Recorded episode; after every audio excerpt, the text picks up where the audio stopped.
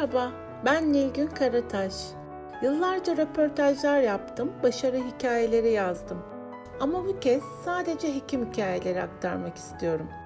Bu podcast'te tıp bilimine gönül veren, kendini toplum sağlığına adayan konuklarım olacak.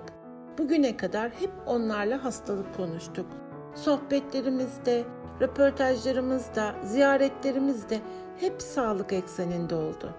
Oysa onlara ilişkin merak ettiğimiz o kadar çok konu var ki işte bu podcast'te merak ettiğimiz ne varsa soruyoruz. Hekimlerimizden kendi hikayelerini dinliyoruz. Hikayeler uzun, podcast kısa. Hadi vakit kaybetmeyelim. Hekim hikayelerinde ilk konuğum Profesör Doktor Mecit Süerdem. Mecit hocamız göğüs hastalıkları alanında duayen hekimlerimizden biri. Hocamız yıllarca Konya'da görev yaptıktan sonra Eylül ayında emekli olarak İstanbul'a yerleşti. Fiilen emekli oldu mu? Hayır. Şu anda Maltepe Medikal Park Hastanesi'nde hizmet veriyor. Hocamız halen 6 yıl önce kurduğu Ko Hastaları Derneği'nin başkanı. Aynı zamanda TÜSAT Türkiye Solunum Araştırmaları Derneği'nin de denetleme kurulu üyesi. Hocamız TÜSAT'ta uzun yıllar boyunca görev almış. 20 yıl önce aktif olarak bu dernekte çalışmaya başlamış. Çok önemli işlere imza atmış. Mecit hocamız uzun süre TÜSAD'ın yönetiminde yer almış. Bunun önemli bir bölümünde de başkan yardımcılığı, eş başkanlık ve başkan olarak görev almış. Ama tabii bu noktalara gelinceye kadar acı tatlı epey olay yaşamış. Ana hatlarıyla hocamızın özgeçmişini biliyorum ama detaylarını hep birlikte öğreneceğiz. Eminim ki Mecit hocamızdan özellikle henüz yolun başında olan gençler için çok önemli tüyolar alacağız. Artık sorularımıza geçelim. Hocamız yanıtlasın. Hocam yayınımıza hoş geldiniz. Hoş bulduk. Çok teşekkürler. Beni davet ettiğiniz için çok teşekkür ediyorum. Çok gurur verici oldu benim için. E, bu projeye ilk benimle başlamanız e, ve ben e, ses kaydı ve görüntüleri çocuklarıma, torunlarıma miras olarak bırakacağım. Onlar için çok anlamlı olacaktır bu kayıtlar. Ayrıca bu fırsat için de teşekkür ediyorum. Çok mutluyum. Şu anda çok mutluyum. Bu mutluluğumu da ifade etmek istiyorum bu vesileyle. Hocam çok teşekkür ederiz. Biz de çok mutlu olduk. Bizim için de çok anlamlı bir yayın. Ve hemen sorularıma geçmek istiyorum. Size soracak çok sorum var. Öğrencilik yıllarınızdan başlayabiliriz. E, hocam siz Samsun'da doğmuşsunuz ve liseyi Samsun'da bitirmişsiniz. Sonra Erzurum Atatürk Üniversitesi Tıp Fakültesi'nde eğitim almışsınız. 12 Eylül 80 darbesinden hemen sonra da mezun olmuşsunuz. Zorlu bir dönem. Hocam öyle bir dönemde öğrenci olmak nasıldı?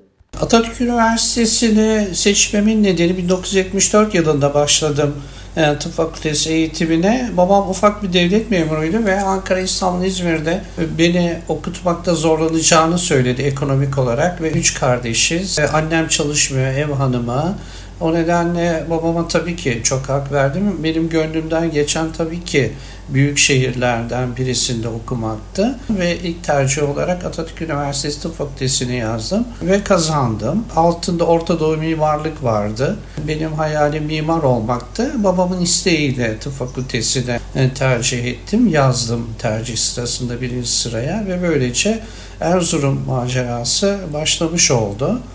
Babam beni Erzurum'a götürdü kayıt için e, ve o yıllarda öğrencilere ev verilmiyordu. Tek şansımız yurtlarda kalmaktı ve yurt olanakları da Erzurum'da çok sınırlıydı. Kızılay'ın yurduna yerleştirdi beni.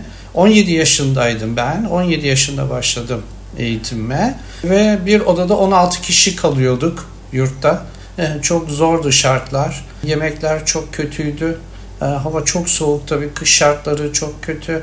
Banyolar kötü. Yani bunları detaylandırmak istemiyorum ama sefalet bir durum söz konusuydu. Bir kötü anım oldu. Çok kötü bir anım oldu Erzurum'da bu dönemde. Bu ilk başladığım işte dönemde. ikinci yılda, ikinci veya üçüncü seneydi herhalde. İkinci yılın sonlarıydı. Ee, ben e, bir e, röntgen teknisyeni, fakülteden e, bir röntgen teknisyeniyle arkadaş olmuştum. Onunla Sinemaya gitmiştik. Dönüşte e, sopalarla 4-5 kişi e, hiç birisinin yüzünü dahi e, görmedim. Çünkü arkadan saldırdılar. Sopalarla bizi çok kötü dövdüler e, ve hastanelik olduk ikimiz de. Ben her soranken teknisyen olan çocuk Erzurumlu değil, nereli olduğunu hatırlamıyorum ama memleketinden e, onun e, solcu olduğuna dair bilgi gelmiş e, ve onu e, hedef olarak belirlemişler. Onun yanında da ben olunca ben tesadüfen onun yanındayım. E, sinemaya gitmiştik ve ben de e, o dayağı yemiş oldum. Babam e, bunun üzerine e, Erzurum'a tayinini aldırdı. Devlet Demir Yolları'nda memurdu. Ve Samsun'da lojmanda kalıyorduk. Bahçeli çok güzel bir lojmanda. E, fakat e, benim için Erzurum'a gelmek zorunda kaldılar. Tabii ki perişan oldular benim bu durumuma ve biz Erzurum'un varoşunda bir çok kötü bir evde kiralık ev ancak babam ona gücü yetti. Lojmandan e, bir Erzurum varoşunda işte yarı gece kondu gibi olan bir eve yerleştik ve ben fakülteyi bitirdikten sonra da Kardeşlerim liseyi, ortaokulu orada okudular. İki erkek kardeşim var. Sonra babam üniversiteyi bitirince o ayrıldı ve onlar e, e, emekli olup ayrıldılar. Okurken ise çok kötü olaylar yaşadık. Yani inanın 12 Eylül'den önceki olayları bir daha bu ülke görmesin. En büyük dileğim bu. Çünkü anlatmakla e, size ben detaylandıramam, yaşamak lazım. İnanın çok kötüydü o günler. Çok çok kötüydü. Babamlar gelmeden önce e, yurtta devlet yurduna yerleşti. E, e, çünkü Kızılay yurdunda 16 kişilik odalarda bir tıp öğrencisinin eğitim görmesi mümkün değil. Devlet yurdunda 6 kişilik odalar bana lüks otel gibi gelmişti. Orada da zorlanıyordum. Çünkü odamda eğitim fakültesinde okuyan öğrenciler vardı e, ve bana hiç saygı göstermiyorlardı ders çalışmama e, ve çok zor şartlarda, koridorlarda, kütüphanelerde, o soğukta e, ders çalışırdım. En sonunda babam gelince, ailem gelince Erzurum'a rahatladım. Erzurum e, bana çok şey kazandırdı. E, olumsuzluklar yaşamamıza rağmen. Fakülte bittikten sonra devlet ihtisas sınavları olurdu. Hem fakülteler kendileri asistan alırlardı hem de Sağlık Bakanlığı sınav yapardı. E, fakülteler ise bölümler kendileri asistanlarını alırdı. TUS yoktu o zaman. Her bölüm ayrı sınav açardı.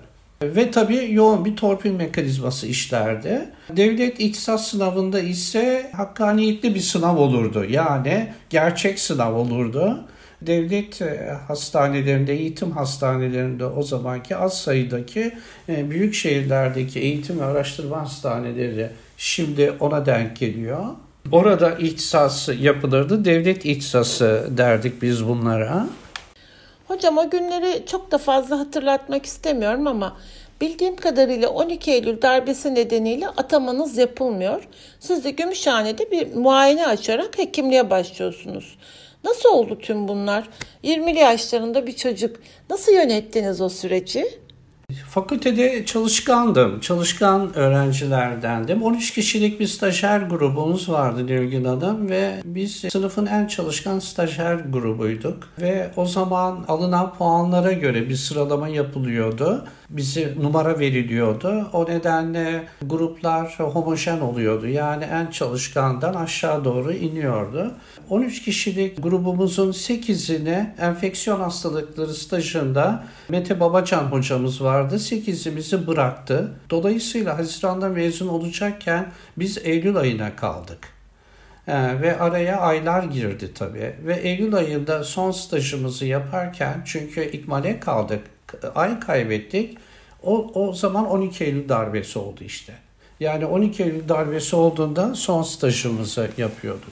Peşine e, bürokrasi tamamen bitti. Tabii her şey felç oldu. Tayinlerimiz yapılamadı. E, bir de araya yaz tatili girdi. Babam e, ayrıldı Erzurum'dan, emekli oldu, ayrıldı. E, param yok. E, ve bu arada eşimle tanışmıştık. Bir söz nişan durumu gibi e, bir hazırlıklar var. Hiç param yok, tayin yaptıramıyorum. E, dahiliyede çalışan bir abim, Metin abim, asistan da Metin abi. Beni de çok severdi, Gümüşhaneli. Dedi ki Mecit git dedi Gümüşhane'ye ailem sana yardım etsin dedi. Orada bir muayenehane açtı dedi. Tabii biz muayenehane açabilecek kapasitede e, yetiştik inanın. Çünkü bizler e, asistan gibi çalışırdık öğrenciyken. E, hasta çoktu e, ve öğrenci sayısı azdı. E, o cesareti rahatlıkla buldum. Ve Gümüşhane'ye gittim. Metin abinin ailesi e, Gümüşhane e, kasaba gibi bir yer esasında şehir ama küçücük bir yer. Tek bir e, caddesi var. E, o caddede bir bakkal dükkanı, boş e, boşalmış bir bakkal dükkanını buldular. Kiraladım. Onun yanında da kötü bir otel. Bir de oradan otelden oda aldım. Tansiyon aleti, 3-5 tane işte cihaz, masa, muayene masası, benim masam. E, muayenehane açtım ve ilk hastam hiç unutmuyorum. Beni açtık açtığım gün e, koşarak geldiler ki annemiz çok hasta diye beni eve götürdüler. Çok tipik safra kesesi taşıydı. E, ve bunu e, e, safra kesesi taşı olduğunu ve hemen ameliyat olması gerektiğini söyledim ve apar topar e, onu hastaneye ameliyata götürdüler ve doğru çıktı bu teşhisi. Ve dolayısıyla bu bir anda yayıldı Gümüşhane. Küçük bir yer çünkü. Ve muayenehanesi olan e, doktor yok ve benim işte doktor tabelam var. Tabii herkes görüyor çarşıda ve ben orada hayatımı idame ettirecek, otel paramı karşılayacak kadar para kazandım. Yani babamdan e, para istemedim. Para da biriktirmedim ama kendi ihtiyaçlarımı gördüm. Sonra devlet tayinlerine açınca bu sefer tayin yaptırdım Erzurum'un bir köyüne. Gümüşhane hikayem de böyleydi. Orada bir 5-6 ay kadar çalıştım Gümüşhane'de. Hocam sonradan tayinler açılınca Erzurum'un Tortum ilçesinin Uzundere köyündeki sağlık ocağına atamanız yapılmış. Kaç yaşındaydınız o zaman? Nasıl bir deneyimdi sizin için? 23 yaşında mezun oldum ben ve Tortum'un Uzundere köyüne gitmemin nedeni de sosyalizasyon uygulaması vardı ve 12 bölgeye bölünmüştü Türkiye. En fazla maaş 12. bölgede veriliyordu. Uzundere köyü de 12. E, e, bölgeydi. O nedenle seçtim. Erzurum'dan ayrılmam mümkün değildi. Çünkü öğrenciyken e, sadece göğüs hastalıkları bölümünden bana ihtisas için bir yeşil ışık yakılmıştı. Çünkü her bölüm kendi asistanını alıyordu ve korkunç bir torpil mekanizması işliyordu. Liyakat asla yoktu. E, benim de e, bana destek olabilecek, yardımcı olabilecek hiç kimsem yoktu. Sadece öğrenciliğimde çok çalışkan e, olmam ve internette asistan gibi çalışıyor olmam bana avantaj sağladı ve göğüs hastalıkları bölümünde asistan abilerim Mecit biz hocaları zorlayacağız ve seni buraya aldıracağız dediler. O nedenle Erzurum'dan ayrılmadım. Bu arada size çok ilginç bir hikaye anlatmak istiyorum.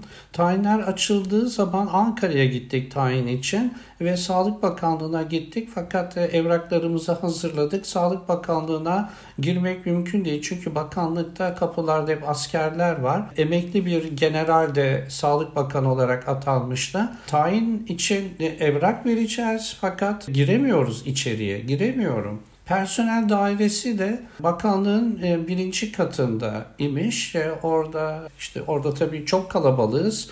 Personel dairesinin birinci katta olduğunu söylediler ve camdan evrakların verildiğini söylediler. Cama taş attım. Bakanlıkta personel dairesinin camına. Camı açtılar evrak vermek istediğimi söyledim tayin için. Fakat yüksek orası da yani uzanıp veremiyorsunuz. Bir orada bekleyen e, birisinin sırtına çıktım omzuna e, ve evrakları bakanlık e, penceresinden personel dairesine teslim ettim. Bana da dediler ki yarın gel işte nereye gideceksen orayı seç dediler. Çok trajikomik değil mi bu hikaye? Çok trajikomik. Sonra ertesi gün saatlerce bekledim, içeri girdim. Nereyi istiyorsunuz dediler. Dedim Tortum'un Uzundere köyü dedim. Çünkü gitmeden önce sağlık müdürlüğünden öğrenmiştim orayı ve hemen tayinime yaptılar. E, ve orada sağlık ocağı hekimliğine başladım. Çok zordu tabii şartlar. Özellikle kış e, bir kış geçirdim orada. Lojmanın bir odasında odun sobası e, kurduk ve odun yakıyordum. Buz gibiydi yani. Çünkü odun yanıp sönüp bitiyordu sonra soğuk oluyordu. Köylerde çocuklar ölüyordu kızamıktan dolayı. Onlara yetişmeye çalışıyorduk bir arabamız vardı. Arabayla köylere gidiyorduk. Fakat bir köyün imamı geldi dedi ki hocam dedi çocuklar çok kötü ama dedi bizim dedi köy yolu kardan kapalı atla gelir misiniz dedi. Gelirim dedim tabii ki. Biz sizi karşılarız dediler ve e, o köye gittik. Şoför o bölgenin e, insanı biliyor her yeri tabii. Gittik fakat bir yere geldik. Yol zaten orada bitti kardan dolayı ve bir çocuk iki tane atla bizi bekliyor ve atlara bindik. Bir sürü ilaç almıştım sağlık ocağından orada dağıtmak üzere atlara o ilaçları kolileri de yükledik. Çocuk yanımızda yürüyerek e, sağlık müdürüyle ben atla gidiyoruz ama ben ömrümde ilk defa ata biniyorum. Ve çok da iyi biniyorum bana göre. Çünkü hiç sıkıntı yaşamadan tıngır mıngır gidiyoruz. Çocuğa dedim ki 16-17 yaşlarındaydı çocuk. Yavrum nasıl ata biniyorum ben dedim. Ya dedi doktor amca bizim dedi köyün dedi karıları bile senden iyi ata biniyor dedi. Hiç unutamıyorum onu. O temiz saf e, çocuk, köylü çocuğu içinden geçeni olduğu gibi söyledi. Yani orayla da ilgili tabii çok çok anılar var ama bu kadar herhalde yeterli olacaktır. Orada hizmetim çok iyi oldu. Yani çok iyi hizmet verdim. Sonra Tortum'da bir doktor vardı. Bir de Tortum ilçesinde tek doktor vardı. Bir de bir köyünde ben vardım. Sonra Tortum'daki doktor ve askere gitti. Beni Tortum'a aldılar. Kasabaya geldim. Orada daha rahat ettim tabii kasabada. Hocam ne kadar kaldınız Erzurum'da? Benim Erzurum'da toplam kalma sürem 17 yıl oldu. Tortum'da ise bir yıla yakın kaldım. Bu arada yıllar sonra çalıştığım doçent olduktan sonra çalıştığım Uzundere köyüne gittim. Orada genç bir doktor e, çalışıyor benim sağlık ocağında. Onunla tanıştım. Oturduk sohbet ettik. Erzurum'a davet ettim. Sevgili Kürşat Özvaran. Sonra o beni rol modeli olarak aldı ve göğüs hastalıkları ihtisasını seçti. Süreyya Paşa'da ihtisasını yaptı ve şu anda İstanbul'da Medipol Üniversitesi'nde sevgili Kürşat profesör olarak çalışıyor. Göğüs hastalıkları profesörü oldu. Tortum'da çalışırken de tek çalışıyordum. Bir gün e, Tortum sağlık ocağının önünde kasabanın aracı durdu. Bir temiz giyimli genç bir adam elinde bavulla indi. Çok sevindim. Dedim ki tamam bir doktor geldi. Bana yardımcı e, dedim. Tek çalışıyorum çünkü çok zor şartlar. Gerçekten doktor. Hemen anladım. Kapıda karşıladım onu. Odama aldım. Benim yattığım odaya bir yatak daha attırdım. Aynı odada kaldık e, onunla birlikte uzun süre. O da sevgili Sacit Turanlıs. O da profesör, e, ortopedi profesörü. Gazi Üniversitesi'nde dekanlık yaptı, başhekimlik yaptı. Böyle de bir iki e, dostluğumuz oldu. Pratisyen hekimlikten Sacit'le evet aynı kaderi paylaştık. Ve bu hatıralar bizi bağladı tabii. Hem Kürşat'la hem Sacit'i bana bağlamış oldu. Sanıyorum bu yaşadıklarınız sizi de mesleğe bağlamış. Siz mimar olmak isteyen bir çocukmuşsunuz, hekim olmuşsunuz. Evet. Zor koşullarda okuyup zor koşullarda çalışmaya başlamışsınız. Onca zorluğa karşın hekimliği bu kadar çabuk nasıl benimsediniz? Tabii ki ilkokul 3. sınıftayken çok ilginç Nilgün Hanım. Yani o anı o kadar iyi hatırlıyorum ki oturduğum sıra kaçıncı sırada sıranın ne tarafında oturuyorum yanımdaki arkadaşıma, öğretmenime, resim dersinde öğretmenimiz içinde çiçek olan bir vazoyu koydu e, önümüze ve bunu çizeceksiniz dedi ilkokul 3. sınıfta. Sonra geldi arkamda durdu. Ben sıranın sol tarafında oturuyorum. Beni seyrediyor Mustafa hocam. Seyretti seyretti sonra elini omzuma koydu. Hiç unutmuyorum o anı.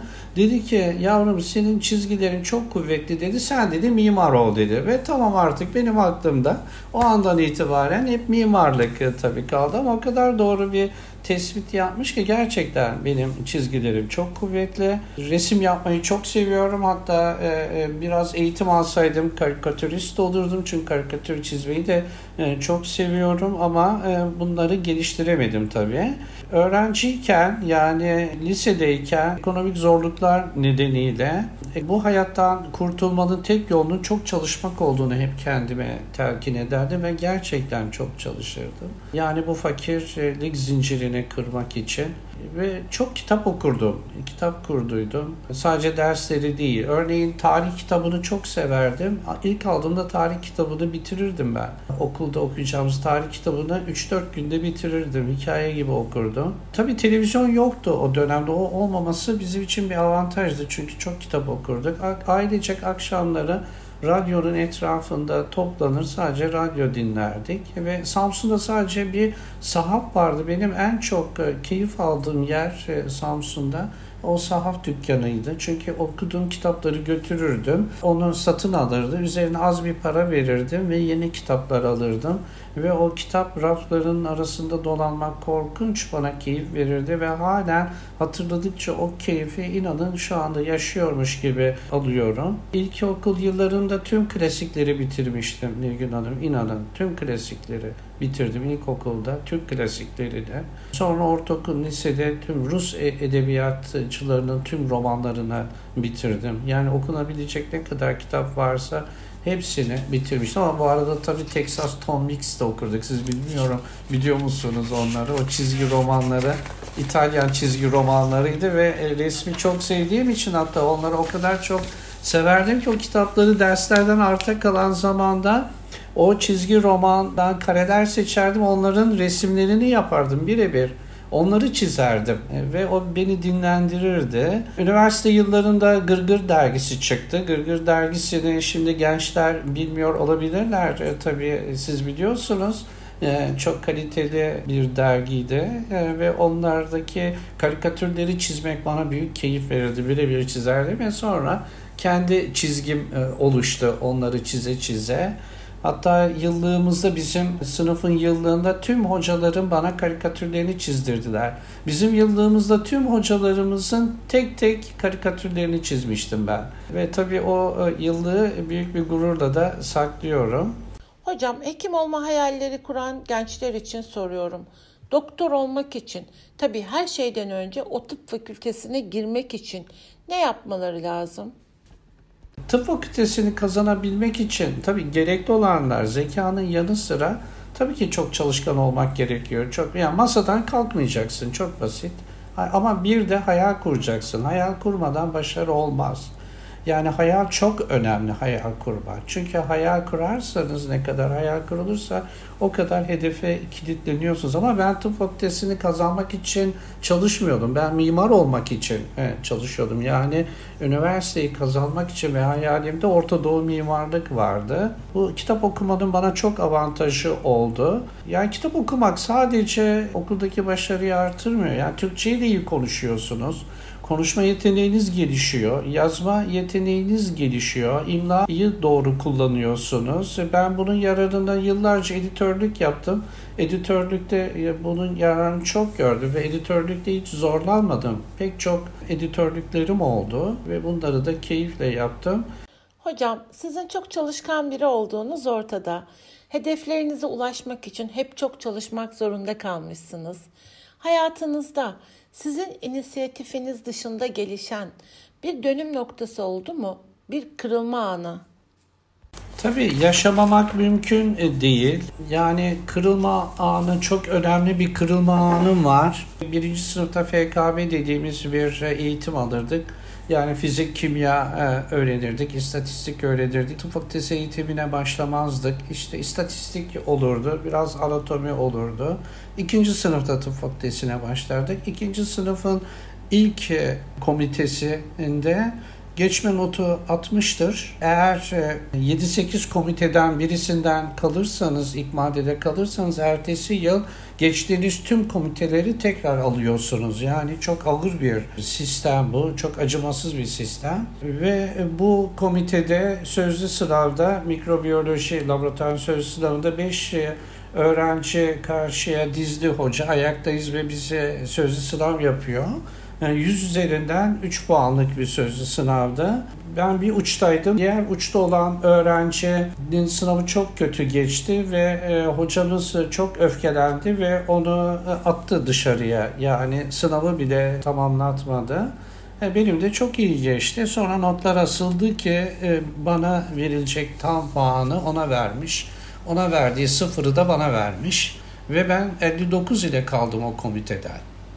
E, ve bütün bir yazım zehir oldu yani. E, o travmayı e, anlatamam size. Çünkü sınıfta kalırsam ben zaten fakiriz. Babam zaten zorlanıyor. Kalırsam ikmalde bir yıl daha uzayacak. E, geçtiğim bütün komiteleri tekrar alacağım. Neyse ikmalde geçtim ama yani o yaz e, benim e, burnumdan geldi. Bir başka kırılma noktası ise yine büyük bir e, haksızlığa uğradım doçentlik sınavında. Doçentlik sınavında çok başarılı bir sınav vermeme rağmen ve dosyamda çok iyi olmasına rağmen sadece yaşımın genç olması nedeniyle beni sınavdan bıraktı bir hocamız. Hacettepe'de kürsü başkanıydı ve diğer hocalara baskı yaparak benim kalmam gerektiği konusunda baskı yaparak beni bıraktırdı. Sadece e, yaşımın genç olması nedeniyle. Erzurum'dan doçentlik sınavına gittim ve hocalarım ayrılmıştı. Bir hocamız Amerika'dan gelmişti. O geri dönmüştü Amerika'ya. Bir hocamız da Edirne Tıp Fakültesi açılınca oraya geçmişti ve ben tek kalmıştım. Doçentliğe tek başıma hazırlanmıştım. Yani elimden tutan da kimse yoktu. E, zaten sınav salonuna girdiğim anda 5 tane hocadan 4'ünü o anda gördüm. E, bizim zamanımızda hocalarla iletişim şimdiki gibi değildi. Sadece bir hocayı kongrelerde görmüştüm. Diğer hocaları hiç tanımıyordum. E, ve o tabii bende büyük bir kırılma oluşturdu. Çünkü doçent olan diğer iki arkadaşın dosyası benden çok çok kötüydü. Yani kötü demeyeyim de yetersizdi diyeyim. Yani benim dosyam gerçekten çok iyiydi. Sınavın da başarılı geçmişti ama o arkadaşlar onların öğrencileriydi, asistanlarıydı. Dolayısıyla tabii tanıyorlardı. Daha sonra yıllar sonra o beni sınavdan bırakan hocanın oğlunun jürisinde ben doçentlik jürisinde görev aldım. 15 tane yayınla çok yetersiz bir dosyayla oğlunu sınava sokmuştu.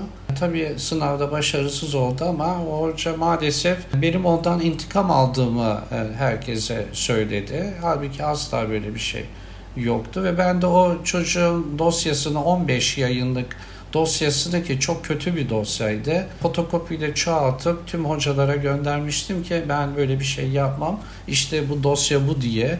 Böyle de bir e, anım var. Bu da tabii ki önemli bir kırılma e, noktasıydı bu iyi iz bırakan ama bir anım var. Çok güzel bir anıdır bu. Ben genç bir öğretim üyesi iken tıp fakültesinde bana deontoloji dersi verdiler. Yani fakültenin en genç öğretim üyesine deontoloji dersi vermek e, tabii çok sıra dışı bir şey. Çünkü deontoloji dersini genellikle fakültenin en doğayan e, hocaları anlatır. Atatürk Üniversitesi'nde ihtisasımı aldıktan sonra mecbur hizmete gitme durumum var tabii ki mecbur hizmete gideceğim. Fakat dekan, rektör ve vali bey e, Sağlık Bakanlığı ile görüşerek ben gidersem bölümün kapanacağını söylediler ve benim mecbur hizmetime Atatürk Üniversitesi'ne yaptılar. Çünkü iki hocamız da ayrılmıştı ve bölüm kapanacaktı. Kimse kalmıyordu. O nedenle ben kendi fakültemde öğretim görevlisi olarak kaldım. YÖK yeni kurulmuştu. Bakın çok ilginçtir bu. YÖK bu ilk kurulduğunda e, bir uygulama geliştirdi. Eğer bir öğretim üyesi adayı kendi fakültesinde öğretim üyesi olarak kalırsa 3 yıl yardımcı doçent olamıyor. Yani 3 yıl asistandan daha az bir maaşla çalışmak zorunda. Bunun nedeni batıdaki öğretim üyesi adaylarını doğuya göndermekte. Yani onlar doğuda yeni açılan fakültelere Anadolu'ya gitsinler. Anadolu'daki ve doğudaki fakültelere gitsinler ki yardımcı doçent olabilsinler. Bunu Erzurum'a da uyguladılar. Yani bize de uyguladılar ve ben 3 yıl boyunca dekan ve rektörün ısrarıyla kaldım. Ee, Samsun'a gidecektim kendi memleketime. Ee, Samsun Tıp Fakültesi'ne ama onların isteğiyle kaldım ve 3 yıl boyunca ben asistandan daha az maaşla çalıştım. Sonra yardım doçentlik sıram geldi. Torpilde birisini yardım doçent yaptılar. Beni yapmadılar. Sonra ben istifa için dilekçe verdim. Dekan beni zorla tuttu. Dedi ki yok dedi ayrılmayacaksın dedi. Kalacaksın dedi ben sana yardımcı olacağım dedi. Burada şu mesajı vermek istiyorum gençlere zorluklar karşısında asla yılmamaları gerekiyor. Çalıştıklarının karşılığını mutlaka alıyorlar. Yani inanın ne kadar çalışıyorsanız, dürüst ve etik çalışıyorsanız e, onun karşılığını er veya geç alıyorsunuz. Benim ihtisas yapmamda da, öğretim üyesi olmamda da e, tek avantajım e, çok çalışkan olmaktı. Ve bunun da karşılığını aldım. Hocam hazırlamış olduğum bir soru vardı. Yanıtını almış oldum aslında. E, Mecit adındaki o küçük çocuğun Profesör Doktor Mecit Süerdem oluşunda alanında bir otorite olarak kabul edilmesinde şansın rolü nedir diye soracaktım. E, siz şansını kendi yaratan insanlardansınız. Bunu çok net anlamış olduk. Yine de sormak istiyorum. Kendinizi şanslı biri olarak görür müsünüz? Evet Nilgün Hanım şanslı birisi olarak görüyorum. Çünkü babam bana e, çok destek oldu okumam için. O fakirlikte bile bana destek olmaları, Erzurum'a gelmeleri örneğin büyük bir böyle bir babaya sahip olmak bir şans. Annem eğitimli bir kadındı. Annem de çok kitap okurdu. Böyle bir annemin olması önümde rol modeli oldu tabii bir şans oldu. Tıp fakültesini kazanmam keza öyle. Sağlık Bakanı eski Ahmet Demircan e, benim Samsun'dan mahalle arkadaşım. Sonra Erzurum'da birlikte okuduk onunla. O benden birkaç gün önce tıp fakültesi e, sonucu e, gelmişti ve demiştim ki Ahmet, Ahmet ben de yazdım Atatürk Üniversitesi'ne ama yani herhalde ben kazanamam demiştim ve tıp fakültesine hiç hayalimde bile yoktu yani doktor olmak. Mimarlık istiyordum ama tabii ki o benim yani hayalimin ötesinde bir meslekti tıp fakültesinde okumak ve doktor olmak. O da bir şans. Eşimle tanışmam bir şans oldu. Çünkü e, bugünlere geldiysem eğer tabii ki eşimin çok e, önemli rolü var, e, desteği var. Bedelli askerlik çıktı örneğin. Onu yapmak bir şans oldu. Mecbur hizmetimi üniversitede yapmak bir şans oldu. 32 yaşında doçent oldum ben Nilgün Hanım. Çok genç bir yaş. 38 yaşımda da profesör oldum. Yani çalışmanın yanı sıra hayat şansının da tabii ki rolü var ve ben kendimi e, şanslı olarak kabul ediyorum. Ne kadar olumsuzluklar yaşadıysak da yine de yani e, şans da yardım etti bugünlere gelmeme. Hocam meslekte kaçıncı yılınız oldu? 40 yılı doldurdum. 40. yılımı doldurdum. Hocam harika. Ee, peki sormak istiyorum. Bir mesleği büyük bir adanmışlıkla 40 yıl boyunca yapınca insan kendine vakit ayırabiliyor mu? Resme dönememişsiniz. Benim de benzer bir hikayem var. Çok üzüldüm. E, bu süreçte başka hobiler edinebildiniz mi? Kendinizi nasıl dinlendiriyorsunuz? E, doçentlik ve profesörlüğe hazırlanırken sadece arada resim yapmak ve karikatür çizmek hobim oldu. Erzurum'da kayak yapıyordum hafta sonları. İşte bir de o hobim oldu. Fakat e, böyle çok yoğun bir hobi alışkanlığım olmadı. Sadece böyle kısa kısa anlar e, oldu. Konya'da bir profesyonel ressamdan bir müddet resim dersleri aldım. Fakat dernek çalışmaları nedeniyle onu da sürdüremedim. Son yaklaşık 10 yıldır tek hobimin spor olduğunu söyleyebilirim. Yoğun spor yapmaya çalışıyorum ve bir de uzun yol bisikleti fırsat buldukça bisiklet sporuyla ilgileniyorum. Onda da yine zamansızlıktan e, tekrar geri dönüyorum. Yani ben e, sabah çıkıp akşam eve gelmeyi istiyorum bisikletle. Yani bayağı bir kilometre yapmayı. Fakat ama evde bir sürü iş var. Bilgisayarda işler bekliyor beni. E, dernek çalışmaları tabii bir başka hobim oldu. Bu çok önemli bence. E, son 20 yılımı derneğimize verdim. Yani o dernek çalışmalarını ben hobi olarak kabul ediyorum. Çünkü bana keyif veriyordu. Çünkü Nilgün Hanım ben ekip kuramadım. Bakın yani Erzurum o kadar yıl çalıştım. Konya'da keza öyle. Hep mücadelelerle geçti. Klinik içinde bir takım şanssızlıklar oldu ve ekip kuramadım. Eğer ekip kuramazsanız e, her şey çok zor oluyor. Yani ekip kurmak e, insanoğlunun bence en büyük buluşudur. E, insanlık ekip halinde ve bir komün halinde yaşamaya başladıktan sonra medeniyeti geliştirmişlerdir. Ve ekip kuramamam nedeniyle derneğe ben dört elle sarıldım. Çünkü dernek çalışmalarında çok ekip kurdum ve o ekiplere liderlik yaptım ve bunun keyfini yaşadım. Yani ekip çalışmasının keyfini ben TÜSAT'ta yaşadım. O nedenle TÜSAT'ta çalışmak benim için aynı zamanda hobi oldu. Çünkü keyif aldığım bir alan oldu. Bunu da gururla söylüyorum ve gençlere de burada yine bu vesile partiz içinde bir mesaj vermek istiyorum. Hayatınıza, yaşamınıza bir anlam katmak istiyorsanız mutlaka sivil toplum örgütlerinde çalışmalısınız ve çevrenize yardımcı olabilecek her türlü olanağı kullanmalısınız ihtiyacı olanlara veya işte uzmanlık derneğinde çalışmak. Burada ihtiyacı olanlara da yardım ediyoruz. Çünkü eğitim veriyoruz. İhtiyacı var çünkü. Yani yine bu para demek değil e, tabii ki bu ihtiyaçtan kastettiğim.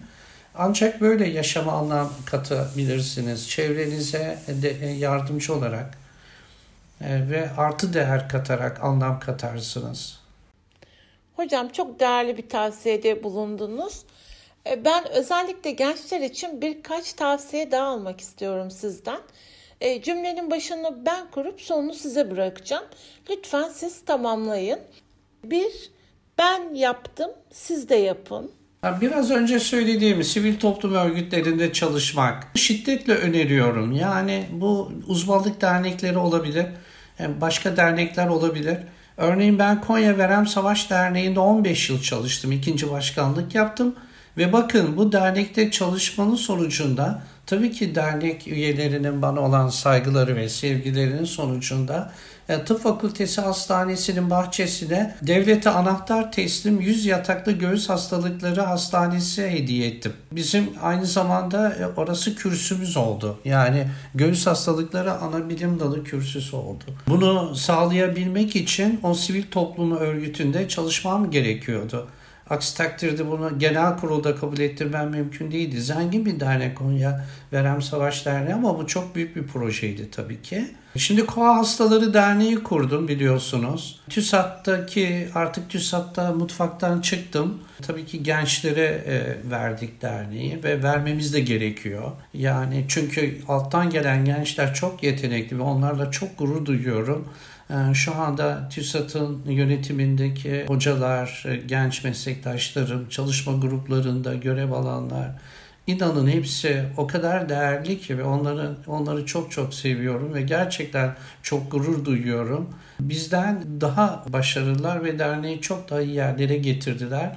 Daha da getirecekler. Biz sadece onlara bir kapı açtık ve onlara bir dernek teslim ettik. Ve şimdi artık ben mutfaktan çıktığım için dernekçilikle ilgili kültürümü hasta derneğimle yürütüyorum. Çok zaman ayıramıyorum derneğe ama çok çalışkan bir sekreterim var. O sosyal medyayı yönetiyor. Ben de bir şeyler yapmaya çalışıyorum tabii ama böyle bir derneğin olması bile çok büyük bir artı değer. E, web sitesine hastalarıma öneriyorum, hasta yakınlarına öneriyorum ve herkes çok beğeniyor web sitesini. Buradan da bu vesileyle mesaj vermek istiyorum. Meslektaşlarıma lütfen kova hastalarınıza Kova Hastaları Derneği adını bir kağıda yazarak verin. Onlar Google'dan web sitesine gireceklerdir. Çünkü mükemmel bir eğitim platformu oluşturduk. Kova ile ilgili her türlü bilgiye eksiksiz ulaşabilecektir. Yani hastalar ve hasta yakınları. O nedenle ben yaptım bunları gençlere de öneriyorum. Sivil toplum örgütlerinde çalışsınlar lütfen. Peki hocam ikinci cümlemiz ben yapmadım, yapamadım ama siz mutlaka yapın. İşte o da biraz önce söylemiştim. Aileme yeterince zaman ayıramadım. Bir de hobilerime. Ama e, yani zaman bulmak lazım inanın. Ama ben bunu başaramadım maalesef. Biraz da mükemmelliyetçi bir kişiliğimden kaynaklanıyor. Çünkü hep en iyisini en iyisini yapma telaşı nedeniyle bunlara zaman bulamadım. Hocam üçüncü cümlemiz de şu. Ben yaptım, siz sakın yapmayın. Evet, ben e, sağlığıma dikkat etmedim maalesef. Sağlık da büyük bir zenginlik tabii ki. Yani e, bütün bu kargaşa e, ve içinde ve bu çalışma temposu içinde önceliklerimizden birisi de sağlığımız olmalı ve sağlığımıza e, özen göstermeliyiz ki e, bu topluma, ailemize, herkese yararımız olsun. Sağlık olmadan hiçbir şey olmuyor çünkü. Mecit Hocam daha çok sorun var ama bunu başka bir yayına bırakalım. İleride mutlaka tekrar bir araya gelmeliyiz. Çok teşekkür ediyorum size. İyi ki geldiniz. İyi ki bizimle hikayenizi paylaştınız. Çok teşekkürler. Bütün meslektaşlarımı sevgiyle kucaklıyorum. Sevgili Solunum TV dinleyicileri, Hekim Hikayeleri podcastimizin ilk yayınında sona geldik. Mecit Süerdem hocamız ile birlikte olmak hem büyük bir keyifti hem de çok öğretici, çok verimli bir saat geçirdik diye düşünüyorum. Umuyorum dinleyicilerimiz arasında genç arkadaşlarımız da vardır. Mecit hocamızın çok değerli mesajları vardı. Hatta bu yayından sonra tanıdığım bütün gençlerle bu podcast'i paylaşmak istiyorum. Siz de öyle yapın. Mecit hocamızı mutlaka dinlemeleri gerekiyor. Eminim ki bu podcast'te konuk olacak tüm hocalarımız müthiş hikayeler anlatacak. Bu keyifli ve bilgi dolu sohbetlerde bize eşlik etmek isterseniz kanalımıza abone olmayı unutmayın. Şimdilik hoşçakalın.